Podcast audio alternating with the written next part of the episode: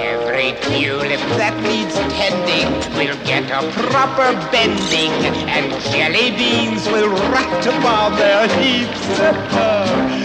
All the hens who are expecting will get no more protecting, for in spring the Easter bunny always sleeps.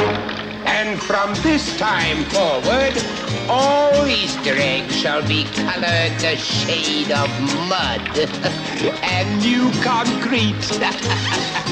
Instead of chocolate bunnies and chicks, I commission the candy sculptors to make tarantulas and octopuses. And I hereby declare an end to Easter bonnets.